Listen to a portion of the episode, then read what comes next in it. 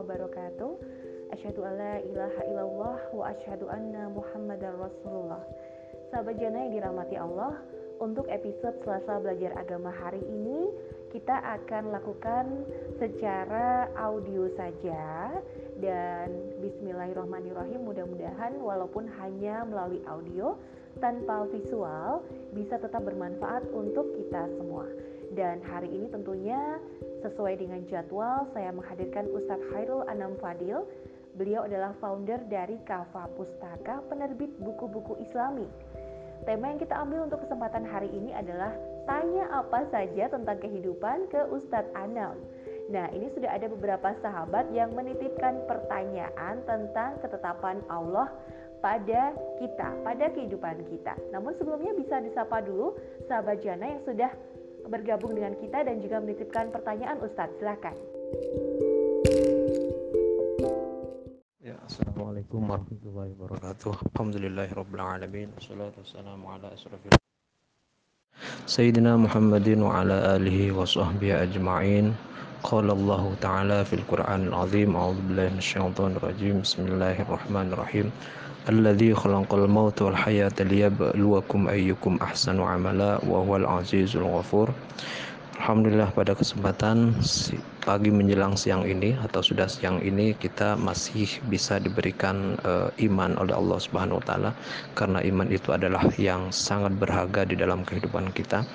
Dan alhamdulillah kita masih diberikan uh, hidup di dunia ini seperti yang telah kita sampaikan yaitu di dalam sebuah ayat surat uh, Al-Mulk yaitu alladzi khalaqal mautah dialah Allah zat yang menciptakan hidup dan mati untuk menguji siapa di antara kita yaitu orang yang paling bagus amal solehnya.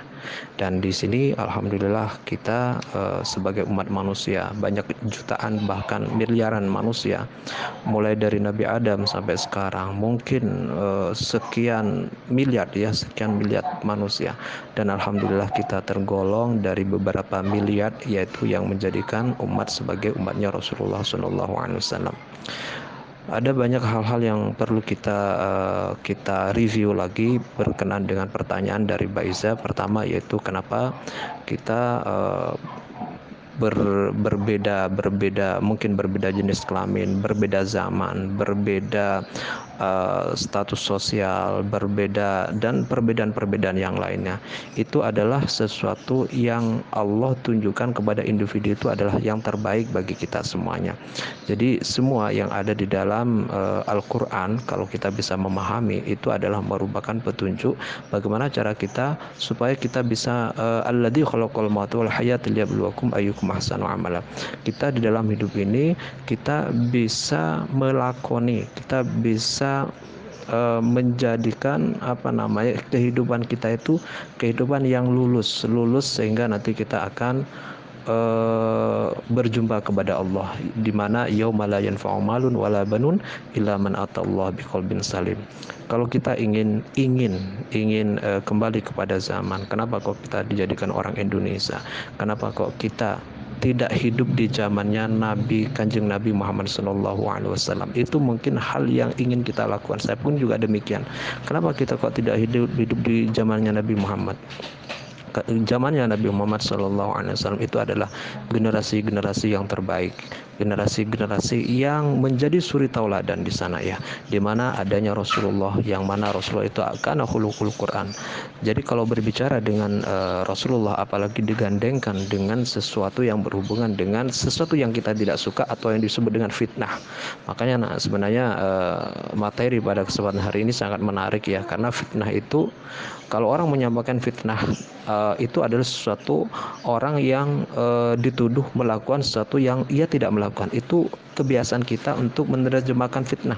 Sedangkan fitnah itu sangat ber, sangat beragam di dalam Al-Qur'an.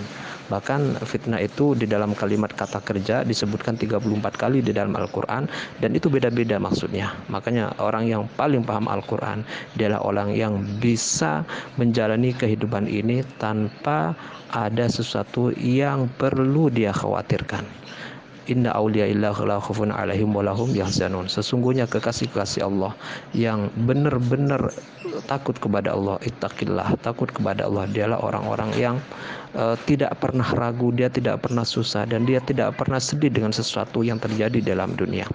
Begitu sementara pembukaan kami. Baik Ustadz Anam dan juga sahabat Jana, selanjutnya saya akan langsung membacakan pertanyaan yang sudah dikirimkan sahabat dalam Instagram Isya Dewi. Untuk pertanyaan yang pertama, Ustadz ini ada yang menanyakan terkait dengan kehidupan rumah tangga. Jadi sahabat kami ini bekerja pagi sampai dengan malam untuk menghidupi keluarga. Sementara suami tidak berpenghasilan. Pernikahan sudah berlangsung selama tujuh tahun mereka juga belum diberikan keturunan. Nah, untuk ketetapan Allah seperti ini, sahabat kami merasa itu sesuatu yang berat, Ustadz. Sementara orang-orang di sekitarnya, ah, dia melihat kehidupan rumah tangga mereka juga sakinah, mawadah, warohmah, dan juga diberikan keturunan, anak-anak yang soleh, solehah. Nah, ini bagaimana dengan ketetapan yang didapatkan oleh sahabat saya? Ah, apakah Allah ingin menguji atau bagaimana Ustadz? Alhamdulillah sangat bersyukur sekali uh, sahabat kita, sahabat kita yang dikasih oleh Allah. Saya yakin saya mengatakan ini adalah kasih sayang Allah kepada beliaunya karena apa? Jika beliau sudah melakukan apa yang telah diwajibkan sebagai istri, sederhana saja Mbak Isa. Jadi uh, di dalam berkeluarga khususnya istri, itu istri itu adalah paling mudah-mudahnya untuk uh, masuk ke surga. Mudah saja bagi seorang istri untuk masuk ke surga. Hanya empat hal saja. Pertama, dia melakukan sholat lima waktu, ia tidak meninggalkannya selama tidak berhalangan kedua berpuasa di bulan Ramadan yang wajib. Ketiga yaitu e, menjaga amanah dari dari suaminya menjaga diri dan menjaga amanah dari suaminya. Dan jika e, sesuatu hal itu yang ia telah lakukan makanya maka Allah menyampaikan Rasulullah menyampaikan seorang wanita seorang istri yang seperti itu bisa masuk di pintu surga lewat mana saja. Bayangkan wanita hanya amalan wanita yang bisa masuk ke surga lewat pintu mana saja. Selain dari amalannya-amalannya yang khusus yaitu seperti Sayyidina Abu Bakar ya. Dan beliau sepertinya diberikan kelebihan oleh Allah. Kenapa? Diuji dengan satu uh, ketika ketika suami masih belum ada kegiatan, suami masih belum ada kegiatan. Artinya, bagi seorang wanita itu tidak ada dosa. Jika wanita, jika sahabat kita yang sudah bekerja, yang sudah bekerja dan dia uh, mendapatkan sesuatu dari jerih payahnya itu, lalu dia nafkahkan kepada keluarga, itu jauh lebih besar pahalanya dibanding ia menafkahkan hartanya itu kepada anak yatim yang anak yatim itu seyatim-yatimnya nggak tahu seperti apa anak-anak anak yang yatim seyatim yatimnya dan itu dicatat sebagai jihad oleh Allah Subhanahu wa taala. Jadi itu yang pertama, nafkah yang ia berikan kepada suami, kepada keluarga yang mana suami tidak bekerja, itu adalah nafkah yang terbaik sehingga nanti seperti Siti Khadijah ya. Siti Khadijah itu bukan berarti Rasulullah tidak tidak uh, bekerja. Artinya Rasulullah itu uh, di usia 40 tahun atama qablal wahyi arba'ina wa, um, wa umruhu qad wasatina itu dalam uh, akidatul awam disampaikan. Bahwasanya usia Rasulullah 40 tahun beliau sudah meninggalkan yang berhubungan dengan kesibukan duniawi. Nah yes ya lalu siapa yang mensupport di dalam dunianya? Yang mensupport itu adalah Siti Khadijah. Dan Siti Khadijah itu adalah orang-orang yang paling membekas di dalam wanita uh, istri Rasulullah daripada istri-istrinya yang lain yang sangat membekas di hati Rasulullah. Karena apa? Karena beliau sangat membackup di mana tidak hanya membackup secara uh, secara uh, psikologi, tapi juga secara materi. Ya, ya, ya beliau beliau eh, backup ya Siti Khadijah itu. Dan sepertinya uh, pertanyaan itu orang apa namanya sahabat kita, sahabat kita yang bertanya bahwasanya kami masih belum mempunyai anak, kami menjadi tulang punggung keluarga. Itu kalau mau tidak mempunyai anak itu mirip dengan uh, kisahnya Nabi Ibrahim. Nah, ini katakan di dalam uh, di dalam Dzulhijjah ya. Nabi Ibrahim itu di usia 70 tahun bahkan mungkin dikatakan 82 tahun baru memiliki putra. Bayangkan, kita sudah berapa usianya? Masih berapa usianya? Masih mungkin 20 uh, 30 tahun masih belum dikarunia anak. Nabi Ibrahim itu adalah seorang yang dekat dengan Allah. Ketika beliau minta saja sudah kalau orang yang dekat dengan Allah, Nabi Allah itu doanya sangat istijabah. Artinya ini adalah benar-benar uh, ujian daripada Allah Taala. Kita tidak harus uh, fokus kepada hasil. Kita adalah hamba, kita adalah kita adalah wayang ya. Kita adalah wayang, kita adalah manusia hamba Allah yang mana kita tidak harus uh, menuntut Allah supaya kalau kita berdoa pasti akan dijabah sekarang dan doa yang kita lantunkan ketika kita minta harta, minta keturunan, ke minta kejayaan itu pasti akan diijabah selama kita adalah orang yang beriman kepada Allah. Jangankan orang yang beriman, orang yang tidak beriman pun itu dijabah oleh Allah Subhanahu wa taala. Contoh kita tahu di ada seorang ulama di zamannya Nabi Musa yaitu namanya Bal'am. Bal'am itu adalah seorang yang memusuhi Nabi Musa dan ternyata doanya antara doanya Nabi Musa dengan doanya yang musuhnya Nabi Musa itu lebih diijabah doanya Nabi musuhnya Nabi Musa padahal Nabi Musa itu adalah seorang nabi. Artinya apa? Innallaha ala kulli syai'in qadir. Dalam hal ini Allah itu maha maha perkasa. Artinya semuanya Allah itu maha eh, berkuasa. Jangan pernah kita me, me, apa, menuntut bahwa kalau ketika kita berdoa harus seperti ini nanti hasilnya harus seperti ini. Tidak karena bisa jadi hal orang sekarang banyak orang yang sekarang yang punya anak itu yang pada pusing. Banyak orang sekarang itu yang punya harta pada pusing ya Uh, contohnya ketika kita memiliki harta yang banyak eh ternyata anak kita anak kita ter terjerumus dalam hal-hal yang tidak baik. Artinya itu adalah Allah rencana Allah berupa kasih sayang Allah yaitu yang berupa Allah me menghindarkan di kita dari sesuatu kesusahan-kesusahan yang lebih besar. Yang dengan tidak memiliki putra dengan uh, tidak memiliki keturunan Allah akan uh, apa namanya Allah memperhatikannya Allah memperhatikannya dengan menghindarkan sesuatu balak-balak yang lebih besar. Nah, nanti untuk doa-doa kita pasti Allah akan dijabah. Kapan itu bisa jadi nanti di dunia ketika Allah ketika kita merintih ya merintih doa kita ada kalanya doa itu diterima yaitu dengan diampunkan dosa-dosa kita. Selama kita berdosa, selama kita berdoa beberapa puluh tahun ini pasti doa itu dijabah dengan apa? Bisa jadi dengan dihapuskannya dosa-dosa kita. Kalau sudah itu terjadi bisa jadi nanti kita akan menikmati eh, apa namanya ijabah doa kita yaitu di akhirat yang kalau kita tahu kita jauh ingin doa itu ijabah di dunia di akhirat semua kalau kita kalau kita ingin kalau kita nanti sadar kita ketemu dengan pahala itu kami tambahi bahwasanya di dalam pernikahan itu tidak hanya senang-senang saja ketika kita memiliki keturunan, tidak hanya begitu saja. Yang jelas eh, pernikahan itu akad nikahnya itu terjadi dalam dunia yang mana nanti orang yang menikah di dunia ketika kita ketika meninggal dalam pernikahan maka dia akan uh, masuk ke surga. Artinya kalau sudah uh, membawa iman kalau sudah membawa iman dosa-dosanya diampunkan dirahmati Allah ketika dia masuk surga baik seorang suami atau istri. Dan istri kalau masuk ke surga itu butuh yang namanya suami. Artinya apa? Kalau nanti di surga seorang istri kalau nanti ada bidadari ya yakinlah bahwasanya seorang istri itu jauh lebih cantik daripada bidadari yang sebenarnya. Itu yang disampaikan oleh oleh uh, yang disampaikan oleh Rasulullah Shallallahu Alaihi Wasallam di sebuah kitab Tambihul Muhtarin ya Tambihul Ghafilin kalau tidak salah ya dan uh, wanita yang masih belum menikah atau seorang yang tidak menikah di dunia ini itu sangat rugi sekali. Bahkan ada kisah cerita wali min awliyaillah bahwasanya ada orang yang wali kekasih Allah telah meninggal dan ada seorang temannya yang masih hidup bermimpi lalu ditampaikan wahai uh, sahabatku engkau adalah orang yang soleh apa yang kau lakukan apa yang Allah lakukan kepadamu? Beliau menjawab Allah melakukan apa yang terbaik dan membalas sesuai dengan apa yang Allah janjikan bahkan lebih. Tapi satu hal yang ingin aku ingin kembali kepada dunia yang aku sesali apa? Andai kata aku bisa dikembalikan ke dunia maka aku akan menikah. Karena indahnya surga indahnya surga itu adalah ketika kita ada permaisuri. Indahnya istana itu ketika kita ada ibu presiden. Indahnya uh, indahnya kerajaan kalau kita mempunyai permaisuri. Bukan selir ya, bukan selir artinya bukan uh, apa namanya? selir, selir itu bahasa Indonesianya apa ya? Jadi kalau hanya selir itu tidak begitu cantik, tidak begitu berwibawa.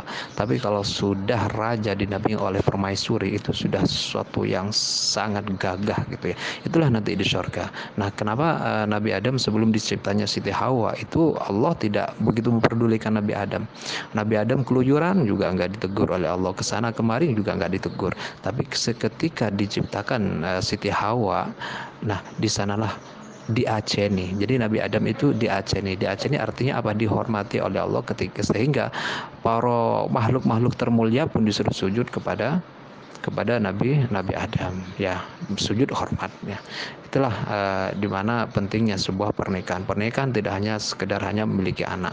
Dan pernikahan itu sangat uh, sangat dibutuhkan. Karena apa? Desah nafasnya orang yang belum menikah dengan yang menikah itu beda. Sholatnya orang yang menikah dan orang yang belum menikah itu adalah beda. Makanya menikah itu adalah separuh daripada iman. Apa pun seperti apa pun uh, ketika mengarungi keluarga mungkin kita memahami kita ber berangan-angan oh si A si tetangga kok enak sekali ya memiliki anak anak, memiliki mobil. Mungkin itu yang kita pikirkan karena setiap orang beda-beda permasalahannya ya. Betapa banyak setelah uh, ketika saya sampaikan tadi orang yang sudah memiliki keturunan yang banyak ya, keturunan yang soleh dan soleha dan tapi hatinya hatinya itu tidak tentram, tidak marem. Karena apa? Karena banyak kekurangan. Kekurangan itu dari apa? Kekurangannya itu karena dia tidak tahu apa yang harus ia lakukan yang berhubungan dengan kewajiban-kewajiban berhubungan dengan kewajiban Allah dan berhubungan dengan kewajiban kewajiban sesama manusia dan kewajiban-kewajiban amanah-amanah yang lainnya. Diamanahi harta, dia tidak tahu seperti apa akan e, menyalurkan hartanya. Jadi uh, itulah yang dibutuhkan ilmu. Makanya di sini tetap bahwasanya Al-Qur'an itu adalah sangat butuh sekali untuk kita pahami. Jadi sangat beruntung bagi orang yang uh, memiliki suami, memiliki istri. Seperti apa pun keadaan suami kita itu tidak ada pengaruh dengan dengan uh, apa namanya ya, dengan posisi kita nanti di surga. Kita tahu Siti Asyah. Siti Asyah itu adalah istrinya Firaun. Istrinya Firaun ya. Bayangkan istrinya Firaun. Firaun itu bukan orang muslim. Firaun itu bukan umatnya Nabi Musa yang percaya kepada Allah ya walaupun sebenarnya ia percaya cuman hanya egoisnya saja uh, takaburnya saja sehingga dia tidak mau turun tahta sehingga dia mengaku sebagai Tuhan dan paham kalau Allah itu kalau itu adalah Tuhan tapi karena uh, karena sudah melimpahnya harta ya dan kedudukan. Itu yang membuat dia sesat. Makanya ketika orang ingin kedudukan ingin harta bisa jadi itu dihindarkan oleh Allah Subhanahu wa taala tidak diberikan. Khawatir dia akan menjadi ujub khawatir dia akan menjadi terjerumus kita diberi, diberikan harta ketika diberikan uh, anak yang soleh dan soleha uh, maaf yang diberikan putri putra dan putri yang mana nanti putra putri itu akan menjadi durhaka. Itu adalah Allah. Tapi Siti Asia itu menjadi orang yang termulia di antara wanita wanita-wanita mulia nanti di surga. Di antaranya Siti Khadijah ada di sana, Siti Fatimah sebagai pemimpin wanita di sana dan juga Siti Asia dan juga Siti Maryam nanti empat wanita-wanita ini yang akan menjadikan wanita yang menjadi wanita uh, apa namanya ya panutan bagi masyarakat surga nanti dan itu adalah wanita-wanita yang hebat ya. Ustadz Anam, jika kemudian dengan ketetapan yang Allah berikan kepada kita, namun ternyata kita sempat hilaf gitu, sehingga melakukan hal-hal yang tidak sesuai dengan syariat.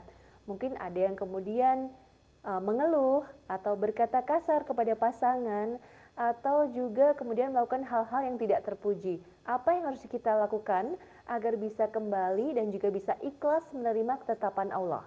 Ustadz Anam, jika kemudian dengan ketetapan yang Allah berikan kepada kita, namun ternyata kita sempat hilaf gitu, sehingga melakukan hal-hal yang tidak sesuai dengan syariat mungkin ada yang kemudian uh, mengeluh atau berkata kasar kepada pasangan atau juga kemudian melakukan hal-hal yang tidak terpuji. Apa yang harus kita lakukan agar bisa kembali dan juga bisa ikhlas menerima ketetapan Allah? Nabi Adam itu adalah toh manusia pertama yaitu Nabi Adam. Di sini adalah uh, Nabi Adam ketika masih belum melakukan kesalahan. Ingat kesalahannya adalah bukan kesalahan dosa seperti orang manusia ya atau manusia biasa, tapi ini adalah kesalahan Nabi. Tapi kesalahan Nabi menurut para nabi itu adalah dosa besar bagi beliau yaitu apa? Memakan uh, sajaratul khuldi yaitu memakan uh, memakan pohon khuldi ya buah khuldi artinya Nabi Adam tidak memakan sebenarnya ya. Makanya mohon jangan diartikan bahwasanya Nabi Adam itu adalah eh, berdosa sekali lagi ya. Karena dosa daripada daripada seorang nabi itu adalah rahmat ya rahmat bagi bagi kita. Dosa seorang nabi itu adalah uh, pahala bagi kita ya. Andai kata nabi karena nabi Adam melakukan makan buah buah buah, buah, buah, buah uh, huldi maka nabi Adam itu diangkat menjadi kekasih Allah. Bayangkan manusia kalau sudah melakukan sesuatu yang keluar dari koridor ya ketika dia bertobat maka rahmatnya Allah ya. Rahmatnya Allah. Ya ayyuhalladzina amanu uh, kul in kuntum apa uh, ya ya ya Rasulullah di dalam ini katakan wahai Muhammad kepada orang-orang kul ya ibadalladzina asrafu ala anfusihim la taqnatu min rahmatillah innallaha yaghfirud dzunuba jami'ah katakan kepada hamba-hambaku wahai Muhammad yang melampaui batas. Ingat inilah uh, pengerem-pengerem kita. Artinya ini adalah apa namanya Allah mengelus-ngelus hati kita walaupun kita seperti apa pun dosa-dosa kita apalagi kepada Allah ya lebih-lebih kepada para manusia ketika kita sudah minta maaf lalu kita ingin memperbaikinya. Bisa jadi sesuatu yang dosa itu menjadikan sebuah pelajaran dan tidak diulangi lagi. Dan ketika kita melakukan dosa itu bisa jadi Allah akan membalasnya bukan dengan dosa tapi Allah itu mencatatnya dengan pahala. Padahal itu dosa itu adalah sifat rahmatnya Allah Subhanahu wa taala. Jadi kadang orang Allah itu mengangkat seorang hamba untuk lebih baik dia akan di uh, di apa namanya dijatuhkan di dalam sebuah perkara dosa ya itu cara Allah. Kita lihat Robiatul Hadawiyah ya seorang wanita soleh yang dulunya kita dunia dunia dunia eh, masa lalunya seperti apa. Ada banyak hal. Kita juga tahu tentang orang yang membunuh 99 atau 99 jiwa sampai 100 ya. Dia diangkat menjadi Allah menjadi kekasih uh, diangkat oleh Allah menjadi kekasihnya. Karena apa? Karena dosanya. Tapi dosa yang tidak merasa uh, dirinya itu bangga hati-hati ya ada beberapa dosa yang mana dosa itu tidak akan menjadi menjadi ampunan. Artinya tidak tidak boleh kita membedakan antara dosa besar dan dosa kecil ya. Dosa besar itu adalah apa? Dosa besar itu adalah dosa yang mana tidak diampuni oleh Allah dan Allah mencabut iman kita. Dosa kecil itu apa? Walaupun itu dosa besar, kita menyesal dan itu yakin kita dosa ya Allah, dosa ini dosa dosa dosa dosa. Tapi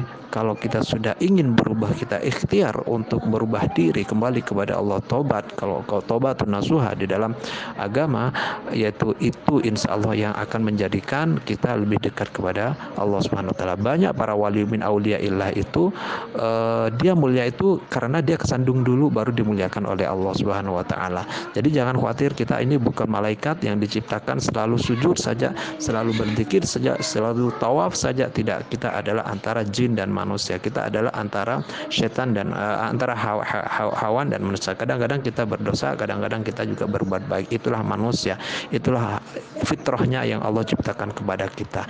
Jadi selama kita ingat dan kita melakukan dosa kita kembali kepada Allah. Kalau kita itu memang benar-benar itu berat berat berat berat ya misalkan begini ada seorang yang mungkin bekerja di sebuah lembaga. Yang lembaga itu ada berhubungan dengan uh, keuangan yang tidak tidak syariah kan gitu ya. Syariah menurut Al-Qur'an ya. Menurut Al-Qur'an syariah menurut uh, kitab ya. Menurut kitab-kitab uh, para karangan ulama. Saya tidak tahu syariah yang sekarang itu seperti apa. Ketika dia sudah sudah tidak bisa uh, apa namanya keluar daripada itu jangan merasa aman dengan itu ya. Mintalah pertolongan kepada Allah. Ya Allah aku ingin keluar. Ini tidak baik ini tidak baik ini kita baik akui. Dan insya Allah kalau kita sudah mengakui seperti itu Allah akan menunjukkan cara kita. Dengan apa? Tidak hanya sekedar mengakui di hati tapi bagaimana cara kita untuk keluar daripada itu.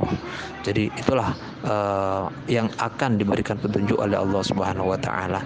Orang yang berdosa bukan berarti adalah dia tidak akan diampuni oleh Allah Subhanahu wa taala. Jadi tetap terus semangat, terus belajar, terus cari ilmu, terus berbuat baik terus dan uh, apa yang telah kita lakukan misalkan ya seorang yang sudah sering minum minum minum keras kan gitu ketika dulu maka dia uh, di dalam di dalam kitab Ihya itu disampaikan bahwasanya dia itu rajin menggantikan kira kira-kira apa ya sesuatu yang aku dulu melakukan suatu pekerjaan yang uh, minum minuman keras ya akhirnya apa dia membelikan sebuah minuman yang mana minuman itu diberikan kepada orang yang berbuka puasa sebagai sebagai uh, apa namanya barter dari para dosa-dosa aja dulu ini yang sesuai dilakukan oleh para sahabat. Kita tahu contohnya seorang Wahsy. Wahsy itu adalah seorang budak yang yang yang membunuh uh, pamannya Rasulullah yaitu Sayyidina Hamzah di perang Uhud ya. Dan ini Sayyidina Hamzah itu adalah orang pokok-pokoknya pendampingnya Rasulullah ketika Rasulullah sangat dibutuhkan. Dan Wahsy membunuh orang-orang yang sangat uh, Rasulullah cintai. Dan lalu ketika ketika uh, Wahsy ini masuk Islam apa? Wahsy itu mencari orang yang paling dibenci oleh Rasulullah dan di, menjadi musuhnya mus, musuhnya Islam yaitu Al-Musalamah Al-Kadzab. Jadi Wahsy setelah membunuh orang yang terbaik daripada Islam, maka dia mencari kafarot penebusnya yaitu membunuh orang yang benci yang diben, paling dibenci oleh oleh Rasulullah. Setelah membunuh orang yang paling disukai dicintai oleh Rasulullah yaitu Sayyidina Hamzah, lalu dia membunuh orang yang paling dibenci oleh Rasulullah dan Islam yaitu Musailamah Al-Kadzab. Jadi kita bisa merubah diri dengan mencari ilmu, dengan merenung terus terus terus terkaruh kepada Allah dengan pahala-pahala kita dengan amal-amal kita. Mudah-mudahan nanti kita bisa dijadikan orang-orang yang diampuni Allah Subhanahu wa taala. Karena apa? Karena kita tidak bisa masuk surga walaupun dengan uh, pahala yang segunung begitu pun kita tidak bisa masuk surga. Kita masuk surga dengan rahmat Allah dengan ampunan Allah. Wallahu alam. Baik Ustadz Anam, terima kasih untuk kajian hari ini dan untuk menutup perbincangan mohon berkenan Ustadz Anam bisa merangkum diskusi kita hari ini agar bisa menjadi bekal bagi seluruh sahabat untuk kehidupannya kelak. Dalam hidup ini sesuatu yang kita harapkan yaitu hanya hanya 10% saja yang akan e, menjadi kenyataan yang bisa kita rasakan. 10% saja itu sudah banyak. Dan sesuatu yang tidak sesuai dengan keinginan kita itu 90% bayangkan antara 10 dan 10 itu banyakkan mana? Pasti banyakkan yang kita tidak suka. Kita kadang-kadang ingin A tapi kita mendapatkan B. Nah lalu ini apa? Ini adalah buktinya bahwasanya kita harus kembali kepada Allah. Alladzi khalaqal mauta wal hayata liyabluwakum ayyukum ahsanu amala sedangkan di dalam sebuah ayat lain disampaikan di surat Al-Furqan ayat 20 Allah berfirman A'udzubillahi minasyaitonir Bismillahirrahmanirrahim. Waj'alna ba'dakum li ba'din fitnah. Atas biruna Nah, di sini ada ada kata ada kalimat atas biruna. Waj'alna ba'dakum li ba'din fitnah. Atas biruna. Aku menjadikan kalian antara satu dengan yang lainnya itu adalah fitnah. Fitnah itu adalah yang ketika kita memasukinya kita melakukan dengan cara Allah maka dia kita akan dinaikkan derajatnya oleh Allah Subhanahu wa taala. Nah, ketika kita menjalani itu atas biruna apakah kita bisa bersabar dalam hal itu? Makanya yang butuh kita ketahui adalah sekali lagi adalah kesabaran kita. Kesabaran sebelum memulai kesabaran itu adalah ilmu dulu. Ilmu tentang rumah tangga ilmu yang berhubungan dengan uh, kemasyarakatan ilmu yang berhubungan dengan hubungan kita kepada Allah Subhanahu wa taala. Jadi siapa pun yang berada di penduduk bumi ini kita semua ada di penduduk bumi ini maka semuanya itu akan menjalani fitnah dan akan menjalani ujian. Karena apa?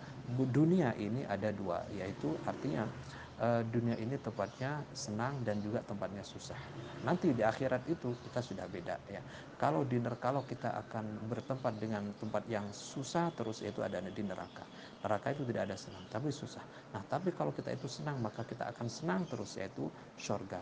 Dan di dunia ini adalah kedua-duanya yaitu susah dan senang dan mudah-mudahan nanti kita akan dikembalikan oleh Allah Subhanahu wa taala. Kita dijadikan orang yang sabar kita menjadikan orang-orang yang sangat uh, bermanfaat kepada sesama manusia dan kita dirahmati Allah oleh Allah Subhanahu wa taala kita diberikan hati yang ikhlas dan tulus menjadi orang ahli ilmu dan diberikan uh, keluarga anak yang menjadi ahli ilmu ahli Al-Qur'an sehingga kita wafat di dalam keadaan husnul khatimah husnul khatimah husnul khatimah sehingga kita bertemu dengan Allah. Yauma la yanfa'u malun wala banun illa man atallah biqalbin salim. Hari yang mana kita tidak tidak berguna bagi seorang yaitu anak atau harta kecuali bagi orang yang berhadap menghadap Allah dengan hati yang selamat kita tidak peduli dengan apa adanya dunia kita. Dunia ada dan tidak sama saja. Itu adalah orang yang benar-benar dicintai oleh Allah Subhanahu wa taala. Karena satu yang ia ingin uh, ingin cita-citanya yaitu kembali kepada Allah, melihat Allah, berdampingan dengan para kekasih-kekasih Allah dan mudah-mudahan itu kita termasuk seperti itu. Wallahu a'lam bishawab. Assalamualaikum warahmatullahi wabarakatuh. Dalam hidup ini sesuatu yang kita harapkan yaitu hanya hanya 10% saja yang akan e, menjadi kenyataan yang bisa kita, rasakan. 10% saja itu sudah banyak. Dan sesuatu yang tidak sesuai dengan keinginan kita itu 90% bayangkan antara 10 dan 10 itu banyakkan mana? Pasti banyakkan yang kita tidak suka. Kita kadang-kadang ingin A tapi kita mendapatkan B. Nah lalu ini apa? Ini adalah buktinya bahwasanya kita harus kembali kepada Allah. Alladzi khalaqal mauta wal hayata liyabluwakum ayyukum ahsanu amala. Sedangkan di dalam sebuah ayat lain disampaikan di surat Al-Furqan ayat 20 Allah berfirman a'udzubillahi minasyaitonir rajim bismillahirrahmanirrahim. Waja'alna ba'dakum li ba'din fitnah. Atas biruna Nah, di sini ada ada kata ada kalimat atas biruna. Wa ja'alna ba'dakum li ba'din fitnah. Atas biruna. Aku menjadikan kalian antara satu dengan yang lainnya itu adalah fitnah. Fitnah itu adalah yang ketika kita memasukinya kita melakukan dengan cara Allah maka dia kita akan dinaikkan derajatnya oleh Allah Subhanahu wa taala. Nah, ketika kita menjalani itu atas biruna apakah kita bisa bersabar dalam hal itu? Makanya yang butuh kita ketahui adalah sekali lagi adalah kesabaran kita. Kesabaran sebelum memulai kesabaran itu adalah ilmu dulu. Ilmu tentang rumah tangga ilmu yang berhubungan dengan uh, kemasyarakatan ilmu yang berhubungan dengan hubungan kita kepada Allah Subhanahu wa taala. Jadi siapa pun yang berada di penduduk bumi ini kita semua ada di penduduk bumi ini maka semuanya itu akan menjalani fitnah dan akan menjalani ujian. Karena apa? Dunia ini ada dua yaitu artinya dunia ini tempatnya senang dan juga tempatnya susah. Nanti di akhirat itu kita sudah beda ya. Kalau di kalau kita akan bertempat dengan tempat yang susah terus itu ada di neraka. Neraka itu tidak ada senang, tapi susah. Nah, tapi kalau kita itu senang maka kita akan senang terus yaitu surga. Dan di dunia ini adalah kedua-duanya yaitu susah dan senang dan mudah-mudahan nanti kita akan dikembalikan oleh Allah Subhanahu wa taala. Kita dijadikan orang yang sabar kita menjadikan orang-orang yang sangat uh, bermanfaat kepada sesama manusia dan kita dirahmati Allah oleh Allah Subhanahu wa taala kita diberikan hati yang ikhlas dan tulus menjadi orang ahli ilmu dan diberikan uh, keluarga anak yang menjadi ahli ilmu ahli Al-Qur'an sehingga kita wafat di dalam keadaan husnul khatimah husnul khatimah husnul khatimah sehingga kita bertemu dengan Allah. Yauma la yanfa'u malun wala banun illa man atallahu biqalbin salim. Hari yang mana kita tidak tidak berguna bagi seorang yaitu anak atau harta kecuali bagi orang yang berhadap menghadap Allah dengan hati yang selamat kita tidak peduli dengan apa adanya dunia kita. Dunia ada dan tidak sama saja. Itu adalah orang yang benar-benar dicintai oleh Allah Subhanahu wa taala. Karena satu yang ia ingin uh, ingin cita-citanya yaitu kembali kepada Allah, melihat Allah, berdampingan dengan para kekasih-kekasih Allah dan mudah-mudahan itu kita termasuk seperti itu. Wallahu a'lam bishawab. Assalamualaikum warahmatullahi wabarakatuh. Sahabat Jana yang dirahmati Allah, demikianlah kajian online kita hari ini dan marilah kita tutup kajian hari ini dengan berdoa dengan doa penutup majelis. Bismillahirrahmanirrahim. Subhanakallahumma wa bihamdika asyhadu alla ilaha illa anta astaghfiruka wa atubu ilaik. Saya Ica Dewi pamit, terima kasih dan wassalamualaikum warahmatullahi wabarakatuh.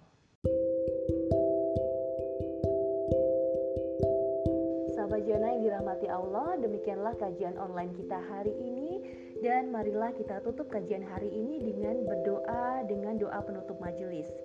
Bismillahirrahmanirrahim. Subhanakallahumma wa bihamdika asyhadu alla ilaha illa anta astaghfiruka wa atubu ilaik.